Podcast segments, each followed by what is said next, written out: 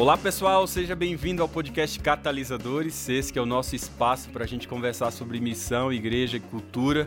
Nós estamos aí nesse último episódio dessa série onde a gente está tentando resgatar um pouco dessa dependência de Deus, de perceber de que todo empreendimento de plantação de igreja, revitalização de igreja, tem o seu, a sua origem na pessoa de Cristo. Por isso nós falamos aqui sobre a marca de Jesus, nós falamos sobre as faces de Cristo, nós falamos aqui do poder dos que não têm poder e esse poder emerge da cruz de Cristo. Nós falamos aqui também sobre esse chamado inconveniente, onde Cristo é a peça central para o desenvolvimento e a fidelidade e a obediência a essa missão. E eu gostaria de terminar falando de fato sobre quem são os cristãos, né? O que, que você pode, dentro da narrativa, principalmente da narrativa do texto de Atos, onde aparece pela primeira vez ali o título uh, que eles foram chamados de cristãos em Atos 11, de como que a gente pode perceber essa realidade dentro do nosso contexto. Eu acho que isso serve para uma reflexão para você levar para o seu grupo base, para você levar para o seu grupo de revitalização de igrejas, mas para você pessoalmente também, tá bom? Eu acho que vai ser muito legal para a gente trabalhar esse assunto hoje. Então essa pergunta, quem são os cristãos, ela tem um, um fundamento assim uh, abrangente dentro do contexto bíblico, né? Eu lembro de uma história de uma senhora viúva nos Estados Unidos, diz que antes da sua morte ela deixou um testamento de 275 mil dólares. E no testamento ela dizia que o dinheiro era para os cristãos. No entanto, alguns familiares entraram com recurso para anulação do testamento. E a, su a sua principal tese era de que quem eram os cristãos? Como é que você vai definir? Mas quem de fato são os cristãos? E eles diziam que é impossível determinar quem são os cristãos. Tem um livro muito interessante do, do Hans Kim, né? E aqui já pegando carona de que do lado do processo de você não conseguir identificar quem são os cristãos já é um grande problema. E nesse livro aí que eu falei para vocês do Hans Kim, chamado A Igreja, ele menciona, né, que pela inflação do cristianismo e da sociedade, a fé, ele diz que a fé começou a ter uma baixa. Nunca houve, eu imagino, tanta preocupação, né, com com a base, o perfil, a motivação dos cristãos como hoje. E a gente tem que se perguntar qual era o perfil dos cristãos primitivos. E você vai ver no, no texto de, de, Atos capítulo 11 ali, é, em diante, que é, pela primeira vez em Antioquia eles foram chamados de cristãos. E Antioquia é descrita ali na Bíblia como a, a primeira comunidade que os cristãos de fato aparecem. Se você ler Atos capítulo 11, versículo 19 a 30, né? Você vai perceber que Atos capítulo 11, 19 a 30 é a chave do passado, mas também é a chave para o presente. Aqui nós encontramos pela primeira vez no livro de Atos os cristãos serem reconhecidos como cristãos. E isso acontece, é interessante que isso acontece fora dos limites de Jerusalém. E isso tem que nos ensinar algo. Você nunca vai ser reconhecido cristão dentro do prédio de igreja, você vai ser conhecido como cristão fora dos limites dela. Ser cristão com roupa bonita e vir para cantar e louvar é fácil. Agora eu quero saber se você é cristão é no trabalho, no lazer, na escola, na vizinhança, se você realmente reflete a Cristo no ambiente fora do ambiente de igreja e com crente. Tá bom? É aqui que nós vamos ser chamados de fato de cristãos. Então, quando eu chego para os meus amigos e pergunto para eles se eles têm colegas e amigos não cristãos, e boa parte deles dizem que não tem amigos não cristãos, então dizem assim, você está falhando no princípio básico do cristianismo, que é vivenciar o cristianismo fora do seu contexto de igreja. É ali que você é conhecido cristão. Inclusive, lá em Timóteo diz que é, você, ah, os de fora têm que recomendar você. Eles têm que recomendar se você tem reputação suficiente para liderar uma igreja ou não. É muito interessante se eles podem ser fiadores da sua reputação, né? E quando a gente olha Atos capítulo 11, versículo 19 a 30, de cara a gente já tem isso aí. Ah, eles são chamados de cristãos fora de Jerusalém, fora dos limites religiosos. É fora, gente. Tá bom? E também foi por causa disso né, que você vê a igreja crescendo. Aqui, no, logo no, no início do capítulo, você vê que a igreja é, ela vai crescer de, de, de duas formas. Né? Ela vai crescer geográfica e culturalmente. E o que mostra ali que ela cresceu foi por causa da perseguição. E foi por causa da perseguição que eles começaram a ser reconhecidos como cristãos. A, a perseguição, de certa forma, ocasionou um crescimento geográfico e cultural. Geograficamente, porque a igreja agora se espalhou, cumprindo a sua missão paradigmática que está ali né, de, de, Atos capítulo 1, versículo 8, né? Vocês serão minhas testemunhas em Jerusalém, Judéia, Samaria e até os confins da terra. E também culturalmente, porque a missão agora passou dos judeus para os gentios. Eu fico me perguntando, né, o que será preciso para que você ou a sua igreja sejam chamados de cristãos? Será que porventura precisa vir a perseguição? Né? O Adventismo em si acredita de que no final dos tempos Deus, Deus vai levantar o seu povo uh, remanescente do tempo do fim. Né? Esse povo remanescente irá, de fato, ser peneirado por causa da perseguição.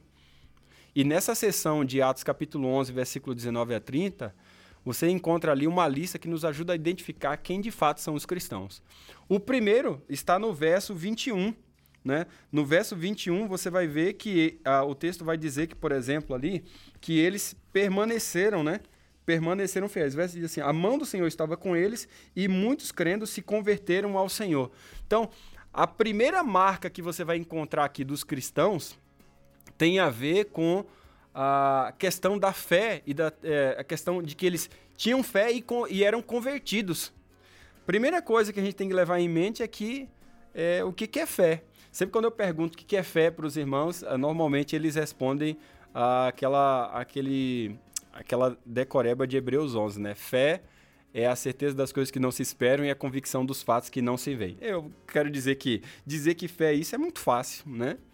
Dizer que fé é aquilo que você decorou de Hebreus 11 não é tão difícil, mas eu queria dizer para você que fé é mais que isso. Fé é transferência de confiança. Como dizia um professor, né, fé é fidúcia, não simplesmente credência, né? Ou seja, fé, né, é, melhor dizendo que a crença só se torna fé no ponto da ação. De que a, a, a, fé só se torna fé quando você realmente vivencia a realidade prática da crença.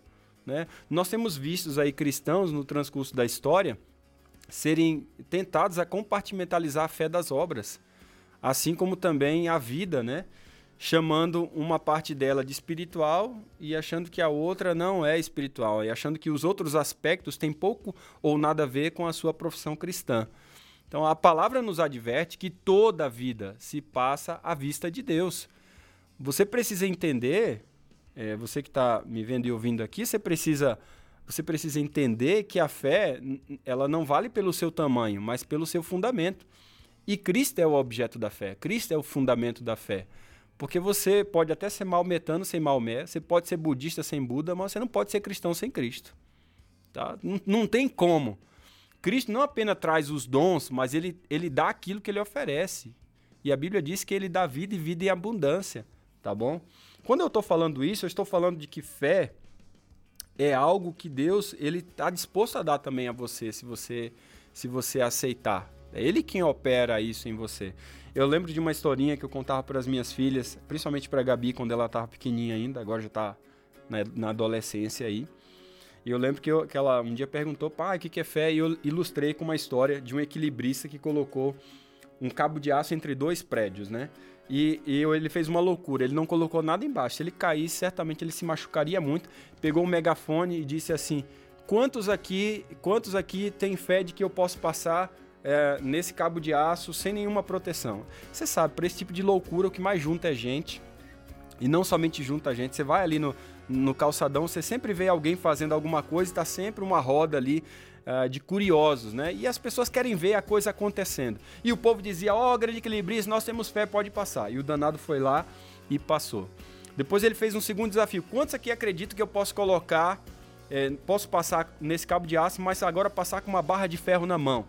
E o povo foi à loucura e disseram: Nós acreditamos, ao grande equilibrista, pode passar. E o danado foi lá e passou. Depois ele fez um terceiro desafio: Quantos aqui acreditam que eu posso passar com um carrinho de mão? Nesse cabo de aço. E o povo foi à loucura. Nós acreditamos, ao grande equilibrista pode passar. E o danado foi lá e passou. E depois ele pegou o megafone e disse assim: Quero fazer o último desafio. Quantos aqui acreditam que eu posso passar com esse carrinho de mão, mas além de passar com esse carrinho de mão, eu vou passar com alguém aqui dentro? Quantos têm fé? E o povo dizia: Nós temos fé, o grande equilibrista pode passar. Então ele pegou o megafone e disse assim: Então, por favor, suba um voluntário. Pergunta: Quem foi? Quem que você acha que foi que subiu como voluntário? Ninguém. Minha pergunta para você, quantos tinham fé? Dizer da boca para fora que as pessoas, todo mundo diz que tem fé em Deus. A maioria das pessoas dizem que tem fé em Deus. Mas fé não é apenas uma profissão verbal, fé é uma questão prática. Fé é uma questão prática. E a bênção é que a Bíblia diz que Cristo ele, ele está disposto a desenvolver essa fé em nós, porque tudo que ele desenvolve na nossa vida, ele desenvolve com abundância. E aí tem o elemento da conversão. Amigo, conversão é, é algo muito importante para Cristo. Muito importante. Uma vez que você exerce a fé e começa agora a vivenciar nessa prática da entrega a Cristo da sua vida, você transfere a confiança para Ele, você vai percebendo de que essa relação de fé é, te leva para uma conversão, ou seja, uma mudança de rota, uma mudança de vida, que é Cristo quem opera também em você. A conversão é para Cristo como o trigo é para o padeiro e como o dinheiro é para o banco. Assim também é a fé. A Bíblia diz que sem fé é impossível agradar a Deus. É impossível você vivenciar uma realidade de fé, de cristianismo, sem fé e conversão. Conversão não é aquilo que Deus exige de você, mas é aquilo que Ele oferece. Não é algo de caráter, é, não é algo somente de caráter moral, tangível, físico, tá bom? A distância, dizem que a distância entre o céu e o inferno é muito curta, são apenas de 25 centímetros, porque essa é a distância entre o coração e a cabeça. É, é, é aquela questão de, de, se colocar à disposição de Deus para Deus realmente agir na sua vida. A igreja cristã ela tinha esse, essa, essa, essa marca profunda, que era uma igreja voltada para a fé e era uma igreja convertida. Eu digo para você, é, esse episódio é também um episódio de avaliação pessoal. Você é uma pessoa de fé, transfere a sua confiança em Deus plenamente. Eu não estou falando que você não pode confiar nas pessoas, mas primeiramente você confia em Cristo. Você transfere a Ele, você descansa nele. Você é uma pessoa que está se convertendo nele, ele está mudando a sua vida constantemente, mudando a sua maneira de pensar, a sua maneira de agir, a maneira como você lida com as pessoas, como você realmente serve os outros, como você participa da missão dele. Você é uma pessoa convertida. A segunda característica está aqui no versículo 23. O verso diz que, tendo ele chegado e vendo a graça de Deus, alegrou-se e exortava a todos a que, com firmeza de coração, permanecessem no Senhor. Permanecer no Senhor com propósito, com firmeza de coração. Lucas faz, Lucas faz aqui uma exortação dupla para que fossem perseverantes e íntegros de coração. Sabe, amigo, os cristãos eles permanecem em Cristo, faça sol, faça chuva, seja cara ou coroa, eles permanecem. São cristãos aqueles que, que pegam realmente a enxada e não se atrevem a olhar para trás. Aqueles que um dia conheceram a Cristo, ouviram a sua voz, sentiram a compulsão do seu cajado, estes permanecem firmes. Porque salvação, amigo, não depende de onde você acha que está a rocha, mas depende de estar sobre a rocha. E Lucas chama a atenção para o cristianismo como um modo de vida, não simplesmente como um meio de satisfazer impulsos religiosos é permanecer no Senhor. Quantas e quantas vezes, mesmo estando num prédio de igreja, participando de uma liturgia, de um culto, alguém te tratou mal, colocou o dedo em riste, te falou palavras grossas, e muitas e muitas pessoas abandonaram o corpo de Cristo por causa disso. Você permanece pelo quê? Você permanece pelo Senhor ou pelo quê? Eu lembro que na minha trajetória como um pastor distrital em algumas igrejas, às vezes, às vezes, às vezes a gente lidava com irmãos que parece que chupava limão antes de ir para o culto, sabe? pessoas que eram amargas, uh, não falo amargas por natureza, mas estavam passando por momentos difíceis e descontavam na, nos outros. Eu lembro que uma vez um coral foi numa das, das igrejas de um distrito que eu era pastor, e era uma igreja pequena, e a gente fez então, mobilizou a igreja para fazer um junta-panelas, e eu cheguei para cada um para pedir um prato e tal, para a gente almoçar com aquele coral que estaria na nossa igreja ali, que seria quase que metade da congregação, né? O coral. E eu lembro que eu cheguei para uma irmã e disse assim: irmã, a senhora pode preparar aquele feijãozinho, delícia, gostoso. Ela disse: Olha, pastor, cada um que cuida do seu feijão, eu nem vou estar aqui nesse almoço. Eu pensei, puxa vida, o que leva uma pessoa a agir dessa forma, né? Isso foi numa sexta-feira de manhã.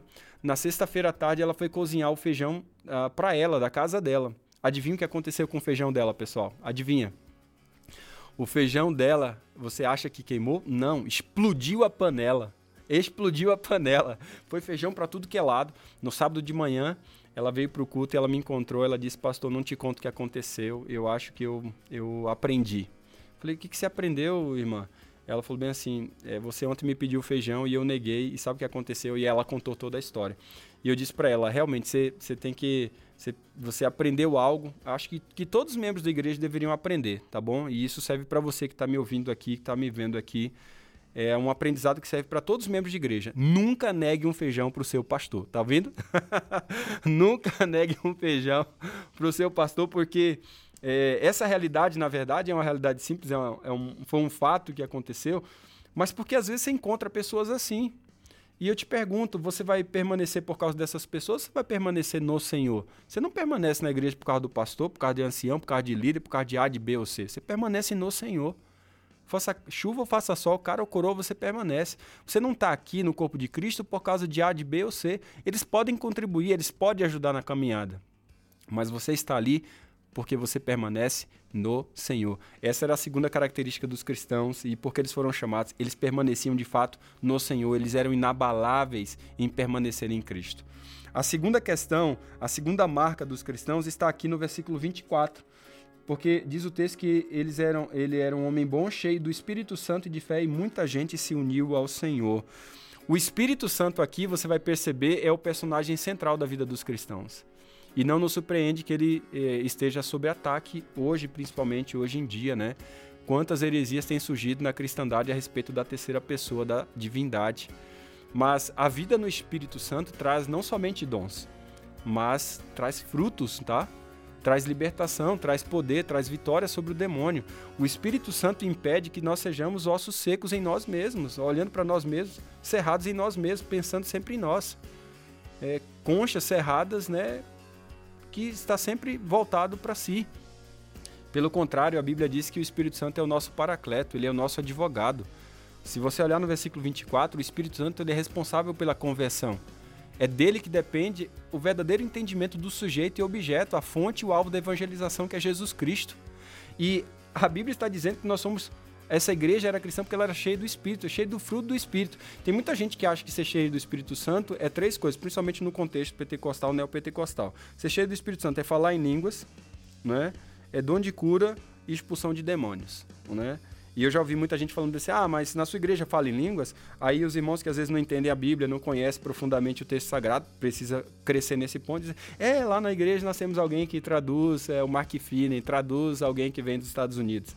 Pelo amor de Deus, né, irmãos? A outra diz assim: na sua igreja tem dom de curas? Sim, nós estamos orando aí há 15 anos pela irmã e agora ela realmente se curou. Não, nós não estamos falando sobre é, cura que vocês oraram durante anos. Nós estamos falando de cura instantânea.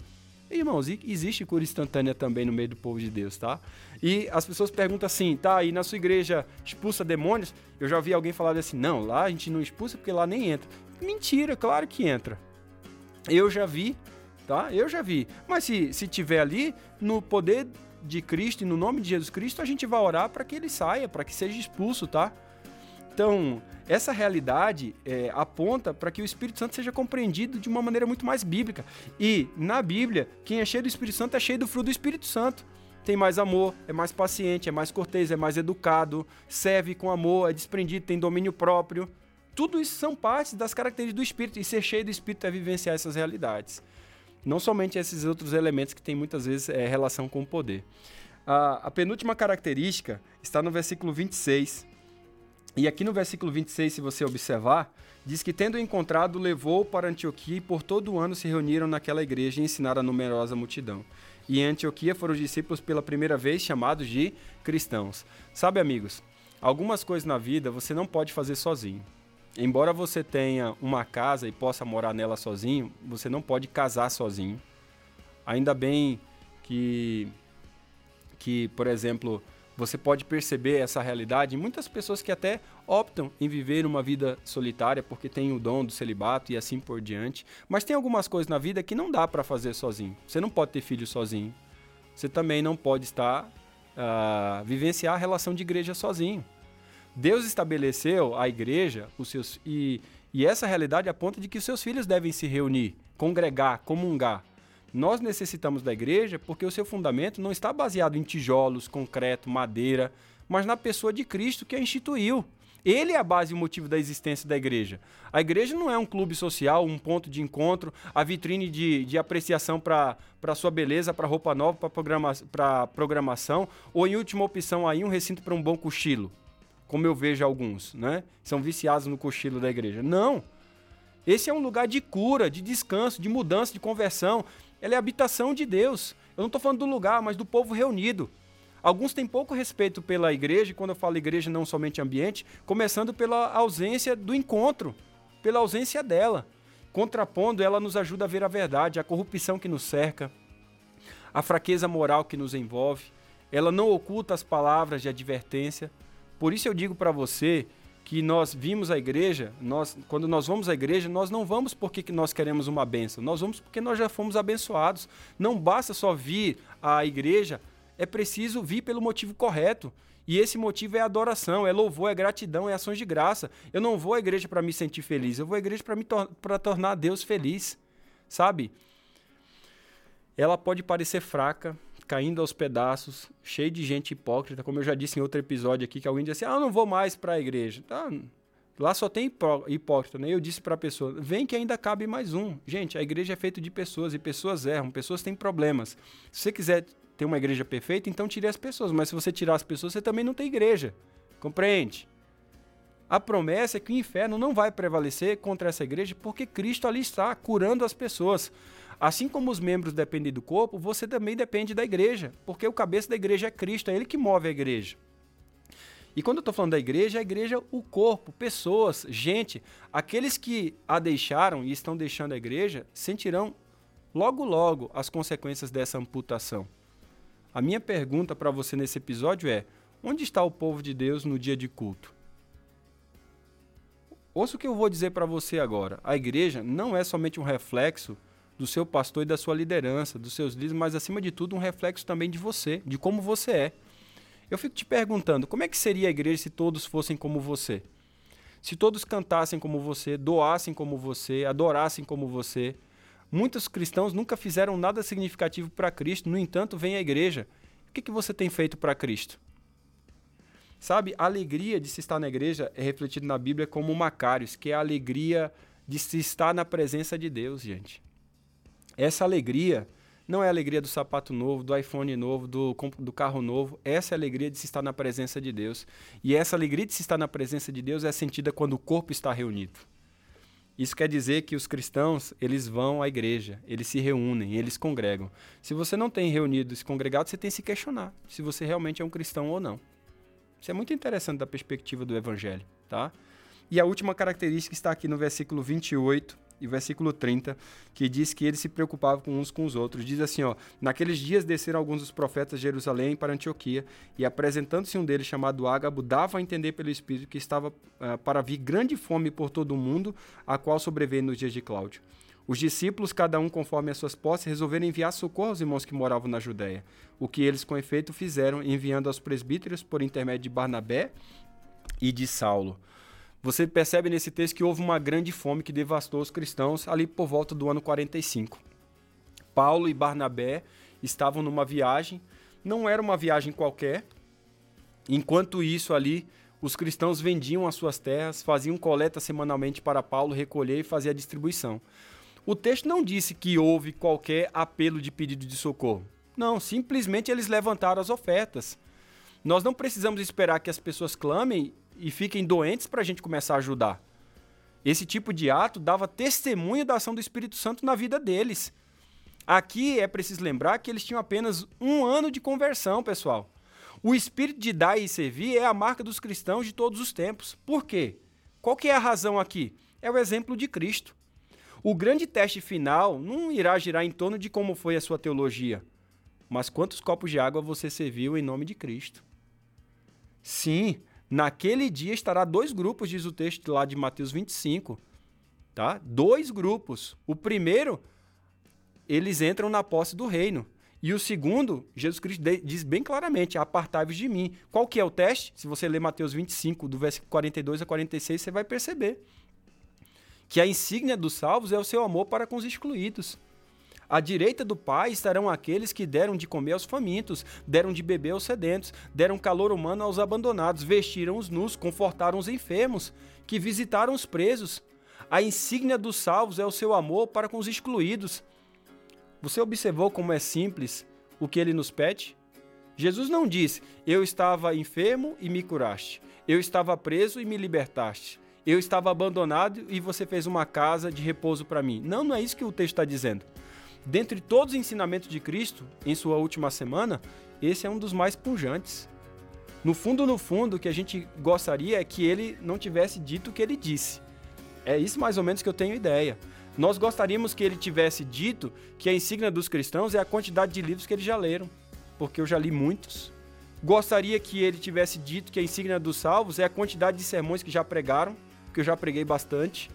Gostaria que ele tivesse dito que a insígnia dos cristãos é a quantidade de estudo e dinheiro que eu dou em favor da igreja, porque eu também já dei muitos estudos bíblicos, sou dizimista e pactuante desde os meus 13 anos.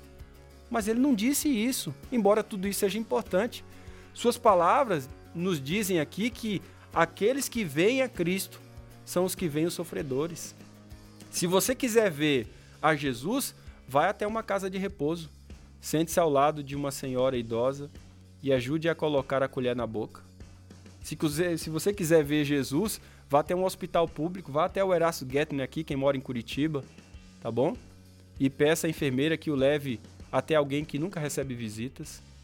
Se você quiser ver Jesus, saia do escritório, sai da tua salinha de ar-condicionado, desça até o saguão ali e converse com um homem que está muitas vezes arrependido de ter se divorciado e está sentindo a falta dos seus filhos.